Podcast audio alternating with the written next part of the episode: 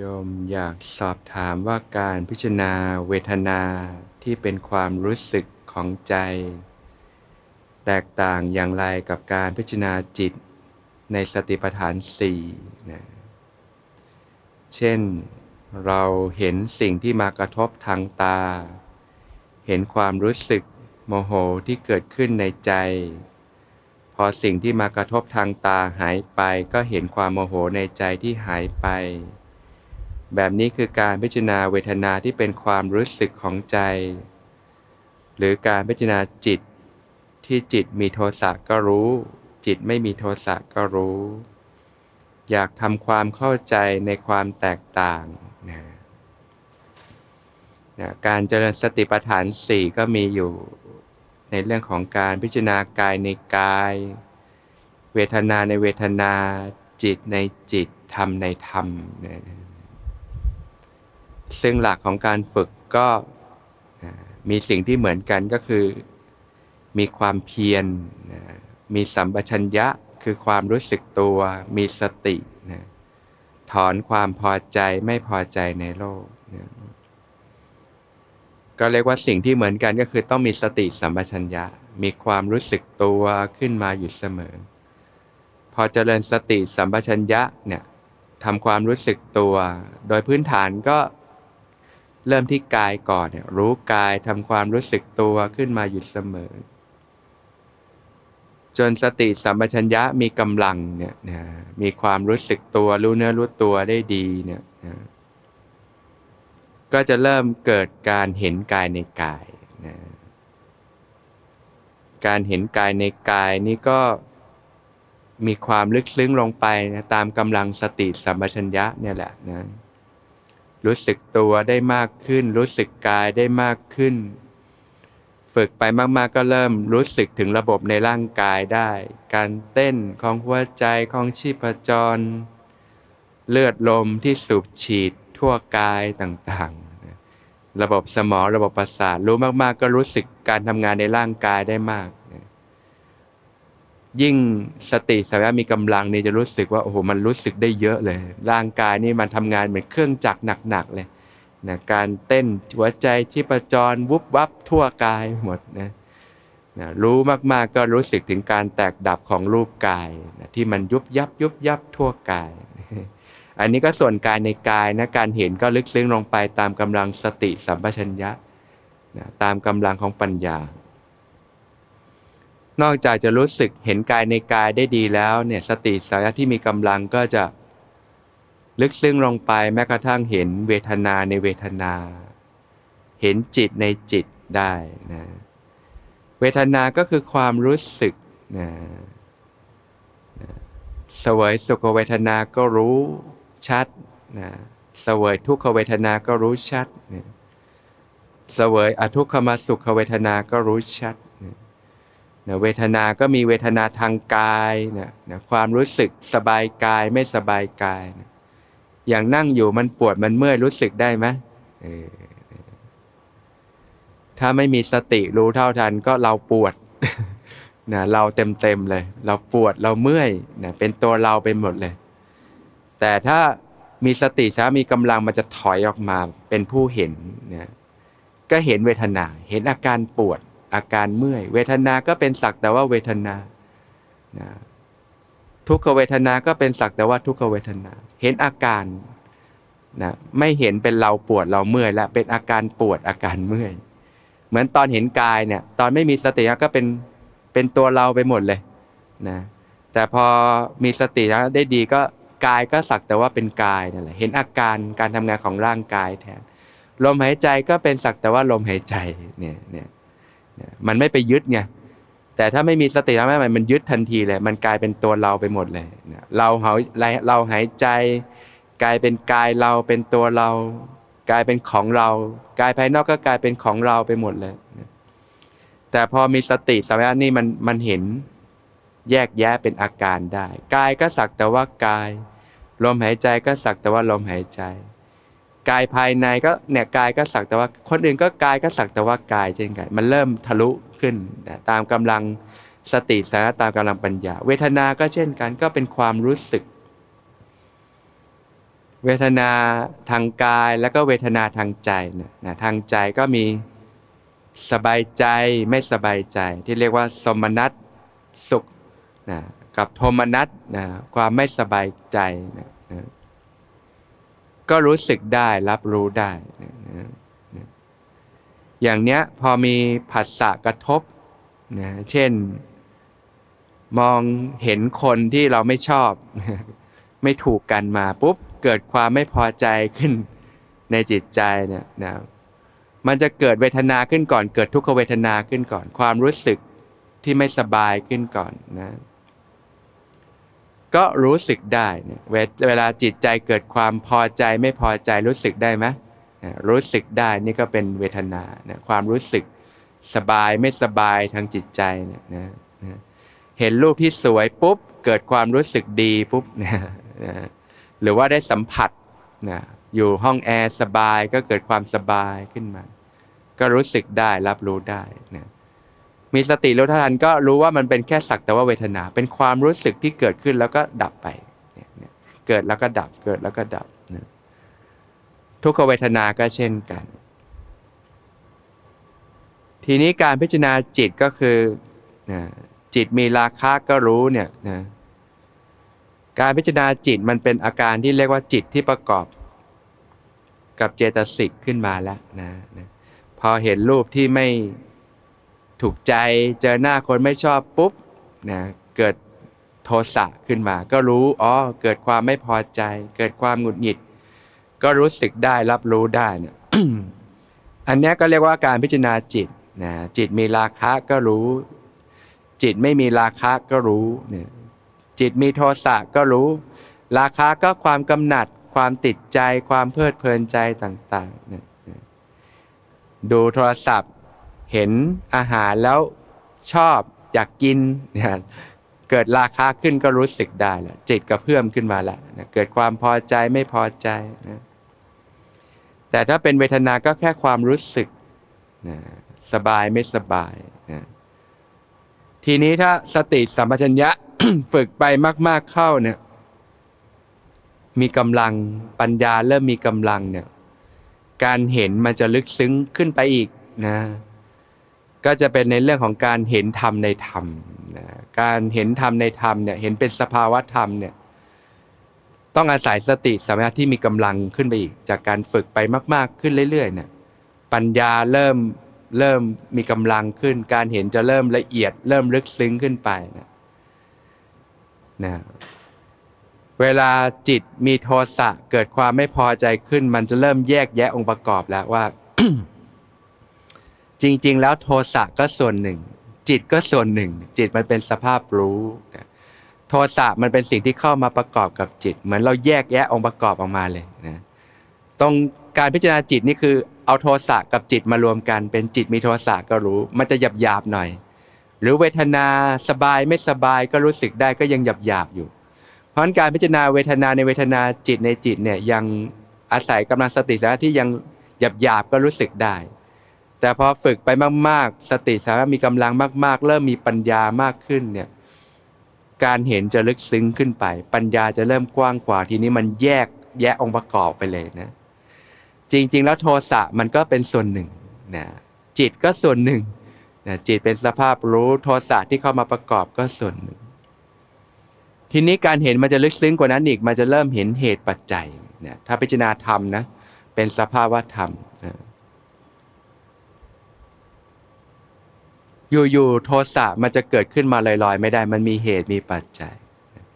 อะไรที่ทำให้โทสะเกิดขึ้นนะเช่นเกิดผัสสะการกระทบทำไมถึงเกิดผัสสะก็เพราะว่ามันมันมีตา มีจักขู่ประสาทอยู่ประสาทตา พอรูปมากระทบตาปุ๊บเกิดจักขู่วิญญาณ เกิดการเห็นขึ้นมา เกิดภาษาขึ้นมาพอเกิดภาษาก็เกิดเวทนาความรู้สึกขึ้นมา พอเกิดเวทนาปุ๊บสัญญาความจำได้ไม่รู้ก็ดึงมาทำงานแล้วนะอ้าวนี่คนที่เราเคยไม่ชอบนี่นี่มันก็ดึงเรื่องราวเก่าขึ้นมา สัญญาทำงานเกิดการปรุงแต่งสังขารขึ้นมา ก่อตัวขึ้นในจิตใจนะอ้าวคนนี้คือเราเคยมีความไม่ชอบ เหตุการณ์นี้เคยมาว่าเราเคยทำอย่างนี้เกิดวิตกเกิดการตึกในแง่ของ สิ่งที่เรียกว่าพยาบาทวิตก แง่คิดแง่ไม่ดีขึ้นมาปุ๊บใจรู้สึกโกรธแล้วจริงๆกระบวนการตัวนี้มันเร็วมากใช่ไหมตอนจิตมีโทสะก็นู่นแหละรู้แล้ว แต่พอฝึกมากๆมันเริ่มละเอียดไงมันเริ่มซอยซอยซอยแยกแยกแยกออกมา มันจะเริ่มเห็นเป็นขณะขณะขณะขณะที่เข้ามาประกอบกัน อันนี้ขึ้นอยู่กับคุณภาพของสติสัมปชัญญะที่เราฝึกไปมาก ๆ มันจะเริ่มละเอียดไปเรื่อยๆ จะเริ่มเห็นเหตุปัจจัยแล้วอ๋อมันมีองค์ประกอบ อยู่ๆมันไม่ได้เกิดลอยๆทุกอย่าง มันเป็นผลที่มาจากเหตุนะโทสะเกิดขึ้นไม่ได้เกิดขึ้นมาลอยๆมันมีเหตุปัจจัยที่ทำให้เกิดขึ้นอยู่ เกิดจากการไม่ได้กระทำไว้ในใจโดยแยบคาย บางทีไม่ได้เห็นหรอก บางทีก็นึกขึ้นมาถึงหน้าคนที่เราไม่ชอบผุดขึ้นมาในใจมีไหมโกรธอีกแล้วนะหรือบางทีก็นึกขึ้นมาถึงหน้าคนที่เรารักเป็นไง เกิดความกำหนัดอีกแล้วนี่นะมัน เกิดการปรุงแต่งขึ้นมาในจิตใจ แล้วก็เข้าไปยึดพอเกิดเวทนาเกิดตัณหาเกิดความเพลิดเพลินปุ๊บ ทีนี้ก็อุปทานเข้าไปยึดเลย เกิดความรู้สึกเป็นตัวตนขึ้นมาแล้วนะเกิดพบความมีความเป็น ถ้าไม่ทันมันก็ก่อตัวให้เป็นทุกข์ขึ้นมาแล้วนะมันก็เกิดไปเรื่อยๆพัฒนา จริง ๆ มันเป็นขณะจิตที่เร็วมากเลย แต่เมื่อโยมฝึก สติสัมปชัญญะไปเรื่อยๆมันจะเริ่มละเอียดขึ้นละเอียดขึ้น การมองการเห็น การรับรู้ก็จะละเอียดลึกซึ้งขึ้นไปเรื่อยๆ ตามกำลังสติปัญญาที่ฝึกไปนะนะใหม่ ๆ ก็สังเกตกายรู้สึกตัวเนี่ยแล้วก็เริ่มเห็นเวทนา ก็เป็นเวทนา จิตก็เป็นจิต จิตมีราคะจิตมีโทสะก็เริ่มรู้สึกได้รับรู้ได้ แต่พอฝึกไปมาๆทีนี้เริ่มเกิดเห็นเป็นสภาวะธรรม เป็นวิปัสสนา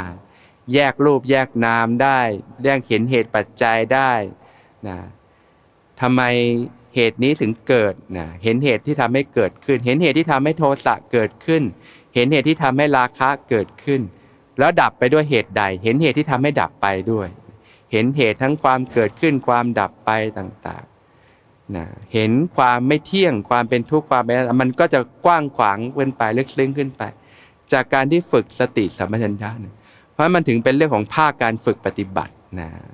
มันจะไม่ใช่เรื่องของระดับจินตายาและเป็นเรื่องของภาวนามนปัญญาที่เกิดจากการที่เราฝึกสติสัมปชัญญะไปมาก ๆขึ้น ความรู้สึกเป็นตัวตนก็เบาบางลงไป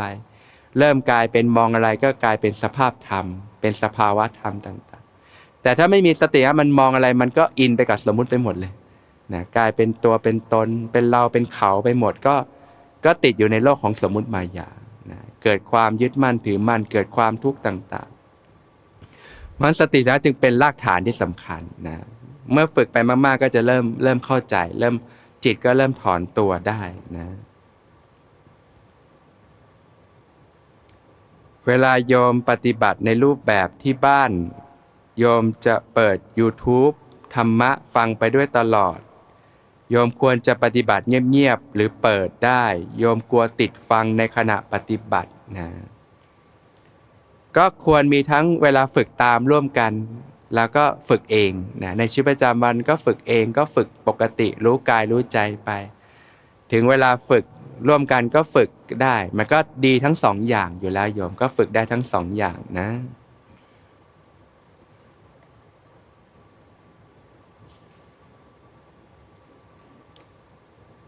เราจะสามารถปล่อยวางความรัก ความผูกพันที่มีต่อบิดามารดา ซึ่งเป็นความยึดเหนี่ยวแน่นที่สุดได้อย่างไรนะนะทุกอย่างก็มาจากเหตุนะความยึดที่เหนียวแน่น เยื่อใยต่างๆ จากคนที่รัก จากคุณพ่อคุณแม่คนที่รักต่างๆ ก็มาจากการที่นะก็เรียกว่าเห็นทุกอย่างเป็นสมมุตินั่นแหละนะแล้วก็เกิดความรัก เกิดเยื่อใยความผูกพันที่สะสม เกิดเป็นทิฏฐิที่ทำให้ยึดโยงอยู่กับเรื่องของความเป็นสมมติมายานะที่ท่านกล่าวว่าที่ใดมีรักที่นั่นมีทุกข์เนี่ยก็เพราะว่ามันทำให้เกิดเยื่อใยเนี่ยแหละ ความรักความผูกพัน แต่เมื่อใดเมื่อสิ่งเหล่านั้นต้องพัดภาคหรือแปรเปลี่ยนไปก็ทุกข์มากเลยโยมนะหลายคนก็ทุกข์เพราะว่าคนบุคคลนั้นเป็นที่รักต้องพัดภาคจากกันไป ยิ่งมีเยื่อใยความเหนียวแน่นมากเท่าไหร่ เวลาสิ่งเหล่านั้นแปรเปลี่ยนไปไม่เป็นดั่งใจก็ยิ่งทุกข์มากเลยนะการจะถอดถอนความยึดมั่นถือมั่น ความเยื่อใยต่างๆ ก็ต้องเห็นความเป็นจริงนั่นเองที่เรียกว่าเห็นตายรักนั่นแหละนะเห็นโดยสภาวะธรรมเห็นความไม่เที่ยง เห็นความแปรเปลี่ยนเนืองๆก็จะทำให้เกิดสิ่งที่เรียกว่าสัมมาทิฏฐิความเห็นที่ถูกต้องเกิดปัญญานั่นเอง ปัญญานี่แหละที่จะถอดถอนกิเลสตัณหา เยื่อใยต่างๆนะเรียกว่าทำให้ขาดสะบั้นนั่นเองนะ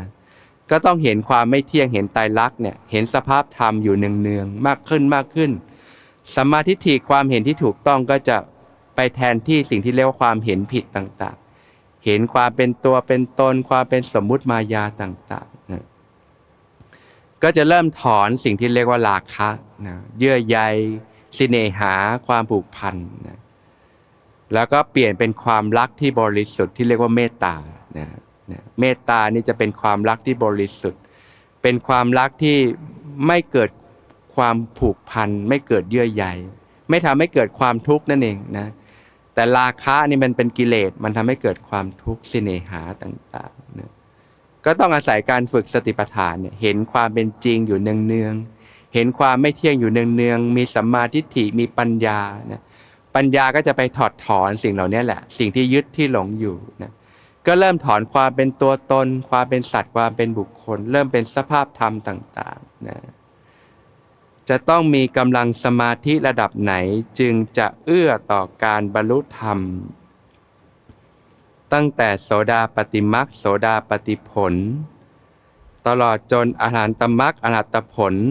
นะในระดับคณิกะสมาธิในชีวิตประจำวันเพียงพอหรือไม่ และกำลังสติจะต้องเป็นระดับมหาสติด้วยหรือไม่จึงจะสามารถบรรลุธรรมในขั้นดังกล่าวได้นะก็เปรียบเหมือนเราจะข้ามฝั่งนะจะข้ามฝั่งจากฝั่งครั้งเนี้ยไปฝั่งทางโน้น เช่น มีแม่น้ำเนี่ยโยมจะข้ามจากฝั่งนี้ไปฝั่งทางโน้นโยมก็ต้องมีเรือแพใช้ข้ามฝั่ง ต้องมีเครื่องมือมีเรือที่จะใช้ข้ามไปนะการที่จิตจะหลุดพ้น เกิดการบรรลุธรรมนะที่เรียกว่าเกิดโสดาปฏิมักโสดาปฏิผล จนถึงอรหัตมักอรหัตผลก็ต้องมี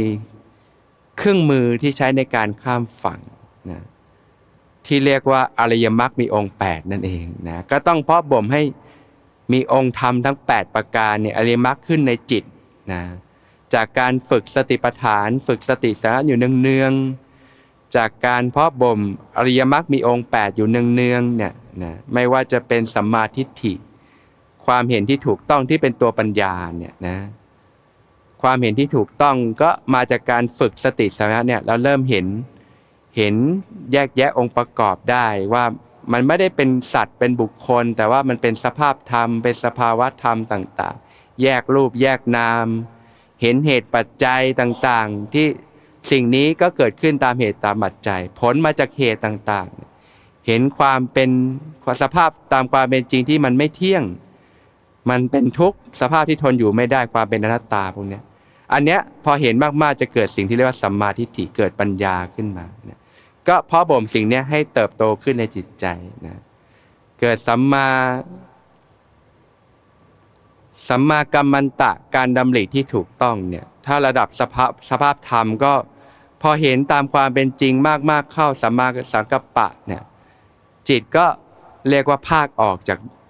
กามนั่นเองนะการติดข้องอยู่กับรูปเสียงกลิ่นรสสัมผัสต่างๆ จิตก็น้อมไปในเนคขมมะเนี่ยสัมมาสังกัปปะดำริที่ถูกต้องดำริออกจากกามดำริจากการ มุ่งร้ายดำริจากการเบียดเบียน จิตก็ถอนจากสิ่งที่เป็นอกุศลพวกนี้แหละนะก็มาจากการเห็นตามความเป็นจริงเนืองๆมีสติสาเนืองๆเนี่ยตรงนี้องค์ธรรมพวกนี้ก็เกิดขึ้นเป็นเรื่องของปัญญานะแล้วสัมมาวาจาการพูดที่ถูกต้องสัมมากัมมันตะการกระทำที่ถูกต้องสัมมาชีวะการกระทำสัมมาชีวะการเลี้ยงชีพที่ถูกต้องพวกนี้ก็เกิดขึ้นในระดับจิตนะ นะเจตนาที่งดเว้นพวกนี้จะเกิดขึ้นเมื่อเราเห็นความจริงบ่อยๆนะนะสัมมาวายามะความเพียรที่ถูกต้องสัมมาสติการระลึกรู้ที่ถูกต้องสัมมาสมาธิความตั้งมั่นที่ถูกต้องนะฝึกไปมาก ๆจนเกิดภาวะที่เรียกว่ามัคสมังคีนะองค์ธรรมทั้ง 8 เติบโตมีความพร้อมในขณะจิตเดียวเลยนะก็เรียกว่ารวมเป็นเรือแพอันเดียวที่ใช้ในการข้ามฝั่ง เกิดภาวะ มัคคยานผลขยานตั้งแต่โสดาปฏิมาโสดาปฏิผลข้ามฝั่ง แจ้งในพระนิพพานนั่นแหละนะนะอันนี้ก็เกิดขึ้นที่เรียกว่าแจ้งในอริยสัจเนี่ยนะโสดาปฏิมาโสดาปฏิผลเกิดขึ้นก็ละกิเลสถอนรากถอนโคนในระดับสัญญอดสามประการเบื้องต้นได้นะแล้วก็พัฒนาไปเรื่อยๆ ก็เนี่ยนะสกัดทาคามีมรรคสกัดทาคามีผลอนา อนาคามีมรรคอนาคามีผลจนอหัตมรรคอหัตผลก็ก็บ่มองค์ธรรมตรงนี้ที่เรียกว่าโพธิปักขียธรรมสายเจ็ประการให้เติบโตขึ้นบริบูรณ์ขึ้นนั่นเองรากเงาก็มาจากการฝึกสติสมัยฝึกสติปัฏฐานเนี่ยนะแล้วก็ฝึกเรื่องมรรคมีองค์แปดที่เหลือมันเป็นผลโยมนะเป็นผลที่เกิดการเติบโตขึ้นในจิตใจนั่นเองที่เป็นองค์ธรรมที่เป็นฝักฝ่ายแห่งการตัดสรู้นะ ในระดับของจิตนั่นเองนะจากการปฏิบัตินะ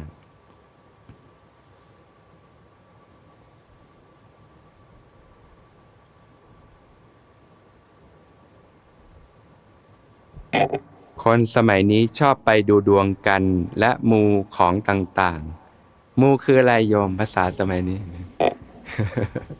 คืออะไรนะอะอะไรนะ อ่า แล้วมูของต่างๆ คืออะไรกัน ก็ไปบนบานอะไรอย่างเงี้ยครับแนวมูอภิเตนิลูหารหน่อยนะครับมูเตลูครับอ่าพึ่งสิ่งศักดิ์สิทธิ์อะไรเงี้ยนะอ่าอยากทราบว่าควรมิควรนะนะดวงมีผลต่อชีวิตมากน้อยแค่ไหนนะก็ถ้าเป็นวิถีพระพุทธศาสนา การมีความเห็นที่ถูกต้องก็จะเป็นเรื่องของ เชื่อเรื่องกรรมเรื่องผลของการกระทำโยมนะทุกอย่างเป็นไปตามเหตุปัจจัยทำสิ่งใดย่อยนั่นละผลจากการกระทำนั้นๆ ผลมาจากเหตุไม่ได้มาจากการสวดมนต์อ้อนวอนที่ไหนนั่นเองนะมาจากการกระทำอยากได้สิ่งใดก็สร้างเหตุนั้นโยมอยากได้มะม่วงโยมก็ปลูกมะม่วงนะหรือไม่ก็ไปซื้อมะม่วงในตลาดเนี่ย นะก็มาจากการกระทำโยมนะมันไม่ได้มาจากการไปอ้อนวอนพึ่งพาสิ่งศักดิ์สิทธิ์ การดูดวงต่างๆเนี่ยอย่างมีพราหมณ์ได้ทูลถามพระผู้มีพระภาคเจ้าเนี่ยว่าขอสิ่งที่เป็นเลิกเป็นมงคลอันสูงสุด พราหมณ์เขาก็มีเลิกมีมงคลใช่ไหมจะแต่งงานก็ดูเลิกแต่งงานอะไรก็มีเลิกยามต่างๆ พระผู้มีพระภาคเจ้าก็ตรัสว่าเนี่ยเมื่อใดบุคคล คิดดีพูดดีทำดี เมื่อนั้นแหละเลิกดียามดีเป็นมงคลอันสูงสุดนะเพราะฉะนั้นในวิถีพุทธศาสนาก็คือตามเหตุตามปัจจัยโยมโยมอยากได้รับผลลัพธ์ที่ดี โยมก็สร้างเหตุที่ถูกต้อง อยากมีเงินก็ขยันทำมาหากินอย่างเงี้ยนะอยากเรียนเก่ง ก็ขยันเรียนเนี่ย อยากได้รับโอกาสการทำงานที่ดี ก็ขยันศึกษาเล่าเรียนมีความรู้มีความสามารถ มีทักษะ มีความขยันหมั่นเพียรมีความซื่อสัตย์สุจริตอย่างเงี้ยก็เรียกว่าตามเหตุตามปัจจัยโยม สร้างเหตุปัจจัยที่ถูกต้องนะอยากปฏิบัติธรรมพ้นทุกข์ก็ฝึกปฏิบัติธรรมอย่างเงี้ยนะนะอยากพ้นทุกข์แล้วไปอ้อนวอนขอพรจากสิ่งศักดิ์สิทธิ์จะหายจะหายพ้นทุกข์ไหมโยม ก็ไม่ก็ทุกเหมือนเดิม ก็ต้องฝึก เพราะทุกอย่างเป็นไปตามเหตุปัจจัย ในพุทธศาสนาก็คือทุกอย่าง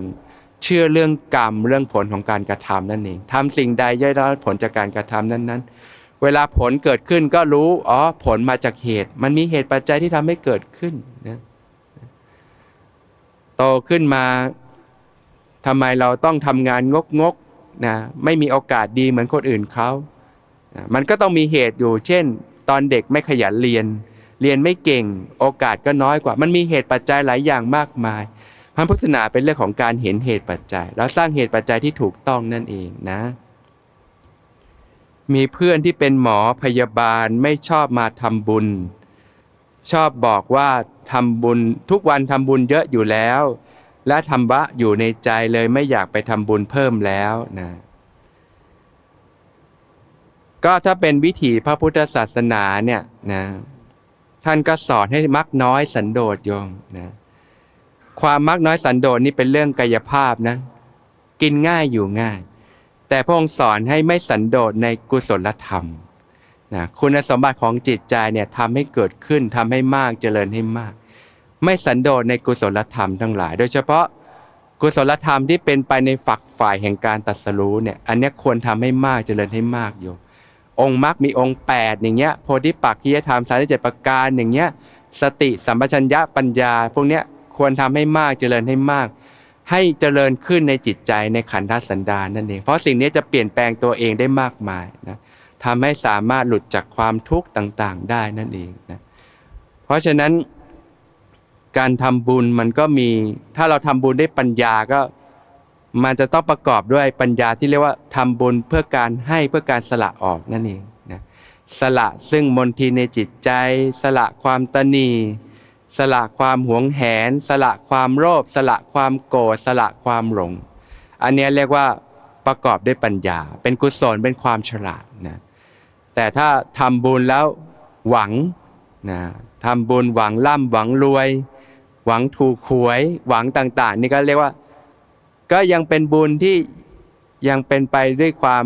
เกิดความโลภเยอะอยู่นะแต่ถ้าเรามาในวิถีพุทธศาสนาแล้วก็ฝึกมีปัญญาแล้วก็รู้ว่าทำเพื่ออะไรทำเพื่อละสละละวางนั่นเองก็คือคู่ด้วยจาคะเนี่ยนะการสละออกอย่างเงี้ยนะมันอยู่ที่ปัญญาแต่ละคนโยมนะธรรมะอยู่ที่ใจเนี่ยถูกแล้วนะมันอยู่ที่มุมมองแต่ละคนว่าเขาคิดขนาดไหนนะเพราะฉะนั้นอันนี้มันมันก็มีต้องแยกแยะเหตุปัจจัยเยอะขึ้น เขาจะรู้สึกว่าเขาก็ปฏิบัติธรรมนะเป็นพยาบาลก็ช่วยคนแล้วแล้วก็ฝึกปฏิบัติอะไรอย่างนี้มันก็แล้วแต่แต่ละคนมันเหตุปัจจัยต่างกันเยอะแยะเลยโยม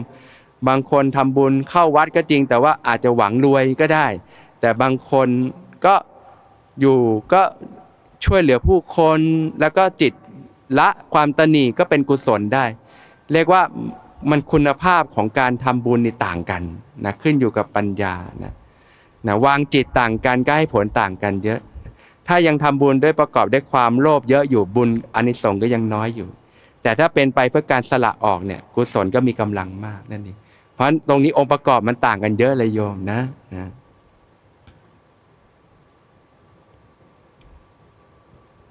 แต่ถ้าคนมีธรรมะในใจจริงอะจะไม่อิ่มไม่เบื่อในการทำนั่นเอง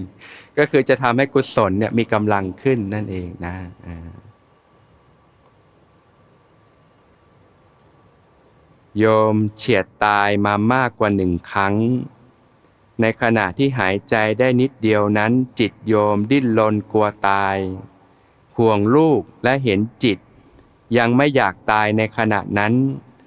โชคยังดีที่โยมยังได้รับโอกาสมีลมหายใจอยู่ต่อถึงวันนี้ โยม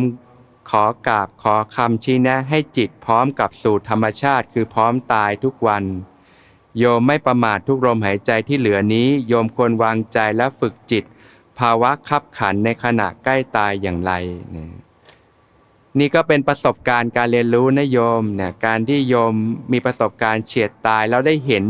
จิตตัวเอง มันดิ้นมันกลัวมันห่วงลูกห่วงหลานความไม่อยากต่างๆนี่มันได้เห็นแล้ว แสดงว่าในขณะนั้นโยมก็ต้องมีสติระดับหนึ่งแล้วนะมันถึงเห็นการทำงานของจิตใจได้จิตมันก็ดิ้นแบบนี้แหละโยมนะ แล้วทำยังไงที่จิตจะยอมรับปล่อยวางทุกอย่างคือสู่ความเป็นธรรมชาติ ก็ต้องเพาะบ่มการฝึกปฏิบัติให้มากขึ้น เพาะบ่มองค์ธรรมอริยมรรคให้เกิดขึ้นในจิตใจให้เติบโตขึ้นมีกำลังขึ้นนะก็อาศัยช่วงเป็นเป็นดีๆนี่แหละโยมขยันฝึก ถ้าโยมจะรอไปฝึกตอนใกล้ตายก็ไม่ทันกินแหละนะมีประสบการณ์แล้วนี่นะรู้ไปหมดแต่อดไม่ได้ แต่เวลาเจอจริง ๆ มันเอาไม่อยู่ถูกไหม อย่างบางคนนี่รู้ธรรมะมากมายนะอย่างก็มีเนี่ยนะรู้ธรรมะเรียนธรรมะมากมายเลยแต่ว่า พอถึงเวลาบุคคลอันไปที่รักต้องจากไปก็ทำใจไม่ได้ จมไปกับความเศร้า ผ่านเวลาไปเป็นปีก็ยังจมอยู่นั้นเยื่อใยมากก็ยังทุกข์มากมันแสดงให้เห็นว่าไงจิตไม่ปล่อยใช่ไหมจิตมันยึดมากเลย เนี่ยเพราะว่าความรู้ของเรามันยังเป็นความรู้ระดับตักกะสมองอยู่โยม มันปล่อยจิตมันไม่ปล่อยจริง ๆ จิตมันยึดจริง ๆ แล้วทำยังไงจิตจะปล่อยวางได้จริงๆละโยม ก็ต้องฝึกนี่ไง ฝึกให้มีองค์ธรรมในจิตใจ มีกำลังของสติ มีกำลังของสัมปชัญญะ มีกำลังของปัญญา มีกำลังขององค์มรรคต่างๆ ขึ้นในจิตใจนะถ้าจิตมีกำลังพวกนี้ที่เรียกว่าโพธิปักขียธรรมเนี่ยกำลังแห่งการตัดสรู้เนี่ยจิตจะปล่อยวางของเขาเองเลย จะปล่อยวางการยึดมั่นถือมั่นซึ่งตรงนี้มันต้องอาศัยการฝึกฝนไปเรื่อยๆในโยมนะ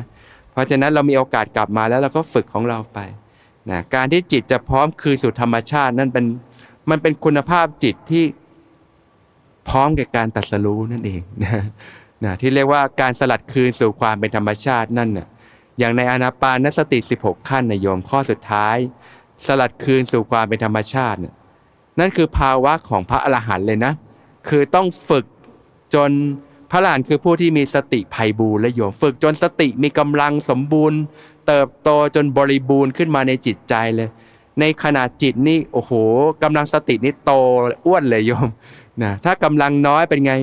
แฟบก็ยึดง่าย ให้เราสังเกตของเราเนี่ย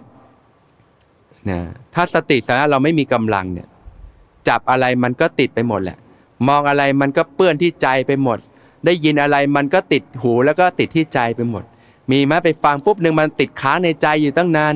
เรื่องอะไรมามันก็ติดที่ใจเลย เหมือนจาระบีเลยโยมโยมไปจับจาระบีรู้จักจาระบีไหมไปจับแล้วมันเหนียวใช่ไหมทีนี้พอโยมล้างไม่ออกเป็นไง มาป้ายหน้าเปื้อนไหมหน้าก็เปื้อน ป้ายอะไรมันก็เปื้อนมันติดไปหมดเลย จิตก็มอมแมมไปหมดเลยจิตไปสัมผัสอะไรมันติดไปหมดมันยึดไปหมดเลย เนี่ยที่ไม่มีกำลังสติสัมปชัญญะแต่ถ้าเราฝึกจนสติสัมปชัญญะมีกำลังมีปัญญามีกำลังเนี่ย มันจะเติบโตขึ้นในจิตใจเลย ทีนี้มันจะมันปล่อยมันปล่อยของเขาเองโยมมันจะไม่ค่อยยึดเนี่ยกำลังที่ตรงนี้ถึงเราต้องพัฒนาขึ้นมาในระดับจิตวิญญาณในระดับจิตใจนั่นเอง จากการฝึกสตินะจากการอบรมสติปัฏฐานเป็นประจำนะจนกำลังที่เรียกว่าโพธิปักจิตที่เป็นกุศลเนี่ยเติบโตขึ้นในขันธสันดานในจิตใจของเรา จะเป็นคนที่ปล่อยวางง่าย ไม่ค่อยติดข้องกับอะไรนะกว่าจะไปถึงการคืนสู่ความเป็นธรรมชาตินั่นคือ นั่นคือจิตของพระอรหันต์เลยโยมนะพระอรหันต์คือผู้ที่มีสติไพบูรณ์สติสมบูรณ์มากปัญญาบริบูรณ์มาก มีสัมมาทิฏฐิที่ฝึกกันอย่างเงี้ยจนสติกำลังแก่กล้าและปัญญาแก่กล้าแล้วนะจะไปถึงจุดนั้นได้ก็ต้องอาศัยการฝึกฝน ก็เริ่มต้นตั้งแต่วันนี้นะโยมนะหนทางหมื่นลี้ก็เริ่มที่ก้าวแรก ถ้าไม่ฝึกตอนนี้จะไปฝึกตอนไหน จะไปรอตอนจะตายนี่ก็มีประสบการณ์แล้วใช่ไหม ต่อให้รู้ธรรมะมากมาย แต่ถ้าไม่ฝึกกำลังสติกำลังสัมผัสไม่มีนะโยม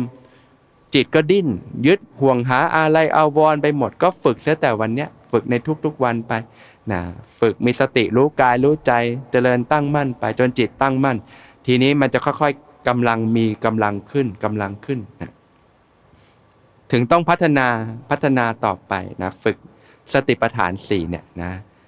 ก็จะทำให้ทุกอย่างมันค่อยๆ เติบโตขึ้นในจิตใจนะองค์ธรรมที่เป็นฝักฝ่ายในการตัดสู้ต่างๆ ก็เติบโตขึ้นนั่นเองนะมันถึงเป็นระดับภาวนามนปัญญานะจะไม่ใช่ระดับจินตะความคิดแล้วความคิดก็ช่วยได้บ้างระดับหนึ่งโยมนะโยมทดสอบง่าย ๆเลย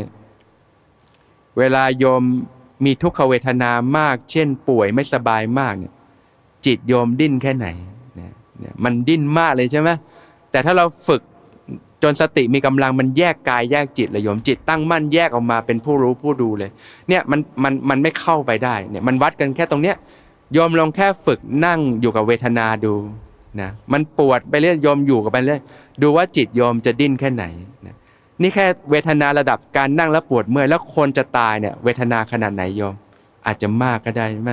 ก็ต้องฝึกตั้งแต่วันเนี้ยฝึกสติสามารถฝึก จนจิตมีกำลังตั้งมั่นนะแม้กระทั่งเวทนาเริ่มแยกเห็นเวทนาก็เป็นสักแต่เวทนาได้ เวทนาก็ส่วนหนึ่ง จิตที่ตั้งมั่นก็ส่วนหนึ่ง มันเริ่มแยกแยกธาตุแยกขันธ์เริ่มเห็นเป็นสภาวะธรรมได้ทีนี้ปัญญาเริ่มเห็นอ๋อเวทนาก็เกิดดับก็ส่วนของเวทนาไม่ใช่ตัวเรา จิตไม่ดิ้นนะมองด้วยมันเห็นน่ะค่อยๆ ฝึกแบบนี้ไปเรื่อยๆ เก็บเล็กเก็บน้อยไปโยม ตั้งแต่การฝึกปฏิบัติในทุกๆวัน ค่อยๆ สังเกตกายใจไป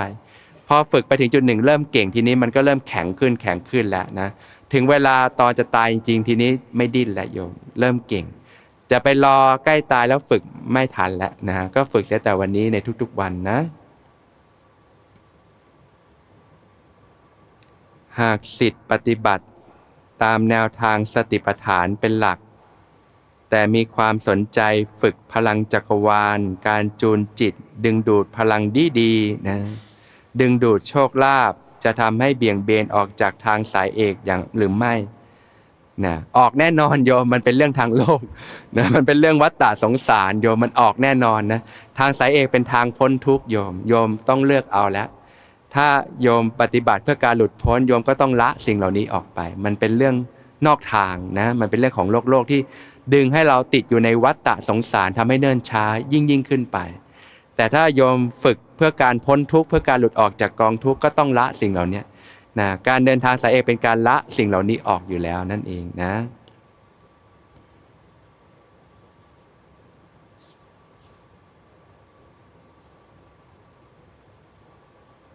โยมเป็นพวกโทสะจริต พยายามจะใช้ความเมตตาอย่างที่พระอาจารย์สอน แต่บางทีมันก็เมตตาไม่ไหว ทำให้โยมใช้วิธีหลีกเลี่ยง ไม่พบไม่เจอ มีคนบอกว่าโยมอคติทิฏฐิไม่ปล่อยวาง แต่ด้วยใจจริงของโยมแล้วโยมไม่ได้โกรธไม่ได้อาฆาตแค้นใด ๆ เลย ตอนที่มีเหตุอาจโมโห แต่พอจบเหตุ ก็มีแต่ความรู้สึกนิ่งๆ ไม่สุขไม่ทุกข์แต่การที่ไม่พบเจอกันเพราะกลัวว่าตัวเราจะเป็นทุกข์จากการกระทำของเขาอีก ไม่ทราบว่าสิ่งที่โยมทำถูกต้องไหม หรือควรทำอย่างไรขอพระอาจารย์โปรดชี้แนะ เหมือนเราจะไปดับไฟเนี่ยแต่ว่ามีน้ำนิดเดียว น้ำไม่พอดับไฟโยมดับได้ไหมไฟมีกำลังมากกว่า ดับไม่ได้ ก็ต้องรู้จักประมาณตนแบบนี้แหละโยม โดยเฉพาะถ้าเจอบุคคลที่ ที่เรียกว่าทำให้กระทบกระทั่งมากเกิดความโมโหมากนะเอาไม่อยู่การหลีกเลี่ยง การสำรวมตนก็เป็นวิธีหนึ่ง เหมือนเรารู้ว่าไฟมันแรงอะน้ำเรายังมีกำลังน้อยกำลังเมตตาเรายังมีกำลังน้อยกำลังการสติปัญญาในการปล่อยวางยังมีกำลังน้อยนะก็เลือกการเลือกที่จะสำรวมตนคือการไม่พบไม่ไปกระตุ้นสิ่งนี้มันก็เป็นวิธีการหนึ่งนะ ตรงเนี้ยใช้หลักที่เรียกว่าสัมมาวายามะความเพียรที่ถูกต้องได้โยม สัมมาวายามะคือการเพียรป้องกันอกุศลธรรมที่ยังไม่เกิดขึ้น ไม่ให้เกิดขึ้นนะเพียรละอกุศลที่เกิดขึ้นแล้วให้เบาทายให้เบาบางลงไป เพียรเจริญกุศลธรรมที่ยังไม่เกิดขึ้นให้เกิดขึ้น เพียรเจริญกุศลธรรมที่เกิดขึ้นแล้วให้ภัยบูญยิ่งยิ่งขึ้นไปนะเพราะฉะนั้นเราต้องรู้ประมาณตัวเอง ถ้า เราไปเจอสิ่งนี้แล้วทำให้อกุศลธรรมเกิดขึ้นมากขึ้น การสำรวมการไม่พบเจอ ก็เป็นวิธีการหนึ่งเนี่ยเนี่ยใช้หลักการสำรวมอินทรีย์ได้โยมนะว่า ไปทำสิ่งใดตาดูหูฟังสิ่งใด แล้วมันทำให้เกิดอกุศลขึ้นก็ละเสีย ใช้ตาดูหูฟังสิ่งใด เสพสิ่งใดแล้วทำให้กุศลธรรมเกิดขึ้น ก็พึงทำให้มากเนี่ยเลือกได้ เช่นเราลด ไปสถานที่อโคจรที่ทำให้เกิดบาปอากุศล กระตุ้นกิเลส เห็นแล้วอยากกินอยากเที่ยวก็ละเสีย ไปในที่ที่ทำให้เกิดกุศลธรรม เช่น เข้าวัดฟังธรรมทำให้เกิดจิตน้อมไปในบุญกุศล ก็เสพทำให้มากเจริญให้มากอย่างเงี้ย อันนี้เขาเรียกว่าหลักสำรวมอินทรีย์ หลักการเจริญสัมมาวายามะได้เพียรละอกุศลเพียรเจริญกุศลได้ ถ้าเราโดยเฉพาะถ้าเรารู้ว่ากำลังของเรายังไม่พอ ไฟมันมีกำลังมากกว่าน้ำยังมีกำลังน้อยอยู่ ใช้หลักสัมมาวายามะ เพียรป้องกันอกุศล เพียรละกุศลเพียรป้องกันอกุศล เพียรละอกุศลนะเจริญกุศล ใช้หลักการสำรวมอินทรีย์นะเลี่ยงสิ่งที่ทำให้กระทบที่ทำให้กระตุ้นกิเลสขึ้นมานั่นเองแต่เมื่อฝึกฝึกไปเริ่มสติปัญญามีกำลังสัมปชัญญะมีกำลังเมตตามีกำลังอย่างที่เมื่อกี้บอกว่า ฝึกกับคนที่รักก่อนนะ การจะฝึกเมตตานี่ไปเจอกับของจริง เจอกับคนที่โกรธเลย เอาไม่อยู่หรอกโยม ก็เหมือนไฟที่มันมีกำลังมากแต่น้ำมันมีกำลังน้อยอยู่ มันสู้กันไม่ได้ ก็ต้องมาฝึกในช่วงปกติก่อน ฝึกกับคนที่รักก่อน แต่พอเก่งมากๆเป็นไงกำลังเมตตาดีมากๆ เหมือน น้ำมีกำลังมากแล้วนะพอเจอไฟแล้วมันดับได้โยม อย่างเงี้ยไปฝึกไปเชิญได้แล้วนะพอเก่งแล้วก็เริ่มไปฝึกกับคนที่เราไม่ชอบได้แล้วนะ ฝ่าจะถึงตรงนั้นโยมต้องไปฝึกปูราดไปก่อน หรือบางคนก็ใช้วิธีการพิจารณาวางใจไปก่อนนั่นเองนะแต่พอฝึกไปมาก ๆกำลังสติสามารถมีกำลังทีเนี้ยก็สามารถรู้เท่าทันตรงๆ ได้ที่เรียกว่าการปล่อยวางเนี่ยนะพอเจอก็รู้ได้เริ่มมองเข้าใจเห็นเหตุปัจจัย แยกแยะได้ เริ่มเห็นเหตุปัจจัยว่าทำไมเขาถึงทำไม่ดีกับเรานะเริ่มเห็นเหตุปัจจัย เพราะว่าเขาอาจจะมีเหตุปัจจัยที่ทำให้เป็นคนแบบนี้ มันมองเข้าใจ มันเข้าใจมันยอมรับได้มันก็ไม่โกรธอย่างเงี้ยมันมีระดับของมันอยู่โยม ระดับตั้งแต่ระดับการ การสำรวม การลดการสัมผัสนะแล้วก็ระดับของการรู้เท่าทันรู้ซื่อๆตรงๆได้เนี่ย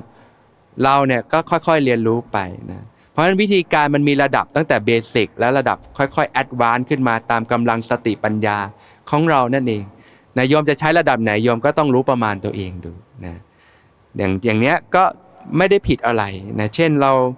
เรารู้ประมาณตัวเองว่าเออกำลังมันยังไม่พอนะการจะใช้การสำรวมตนลดการกระทบกระทั่งกันก่อนก็เป็นวิธีการหนึ่ง แต่เมื่อฝึกไปรู้สึกว่ากำลังสติปัญญาดีขึ้น เริ่มเข้าใจยอมรับได้ หรือกำลังของเมตตาดีขึ้น เริ่มให้อภัยได้มองเข้าใจได้ทีนี้ ก็เริ่มสัมผัส เริ่มเผชิญหน้าได้ก็ รู้สึกว่ารับเอาอยู่อย่างเงี้ยก็ใช้ได้โยม เพราะฉะนั้นก็การจะทำอย่างนั้นได้แสดงว่าโยมต้องเป็นผู้ที่สังเกตใจตนเก่งแหละรู้ประมาณแล้วนะหลักๆ เบื้องต้นคือใช้หลักสัมมาวายามะ เพียรป้องกันอกุศล เพียรละอกุศล เจริญกุศล ใช้หลักการสำรวมอินทรีย์นะพอเก่งแล้วทีนี้เริ่มรู้เท่าทัน รู้ซื่อๆได้นะเจอตรงๆก็สังเกตรู้ทันได้ มองเห็นเหตุปัจจัยได้ อันเนี้ยค่อยเป็นค่อยไปตามกำลังสติปัญญาของแต่ละคนนั่นเองนะเพราะนั้นการปล่อยวางก็มีระดับของมันนะตามกำลัง ก็ให้ฝึกสังเกตจิตใจตัวเองเก่งๆเราจะเริ่มรู้ว่า เออ เอาอยู่ไหมนะถ้าเอาไม่อยู่เป็นไงโยมมันจะจม มันจะไหลไปเลยเอาไม่อยู่นะแต่ถ้าเอาอยู่เป็นไงก็รู้เท่าทันได้มีสติรู้สึกตัวอยู่ได้โกรธก็รู้ นะรู้เท่าทันได้ไม่ไหลไปไม่จมไป ถ้าจมไปก็ดึงกลับมาที่กายทำความรู้สึกตัวต่อนะ เวลานั่งสมาธิและสวดมนต์จะรู้สึกร้อนเหงื่อออก เป็นช่วงสั้นๆ เกิดจากเวรกรรมมากหรือเปล่านะก็ยังไม่ต้องปรุงแต่งไปขนาดนั้นโยม มันก็เป็นภาวะที่เกิดขึ้นนะก็รู้ความรู้สึกอาการต่างๆ ที่เกิดขึ้น มันก็มีเหตุปัจจัยต่าง ๆ นะ บางทีก็เป็นสภาวะธรรม เช่นปีติก็ทำให้เกิดความรู้สึกร้อนก็มีธาตุไฟมากไปก็ร้อนก็มี บางทีก็จิตส่งออกไปรับอารมณ์ แล้วทำให้เกิดความร้อนขึ้นมาก็มี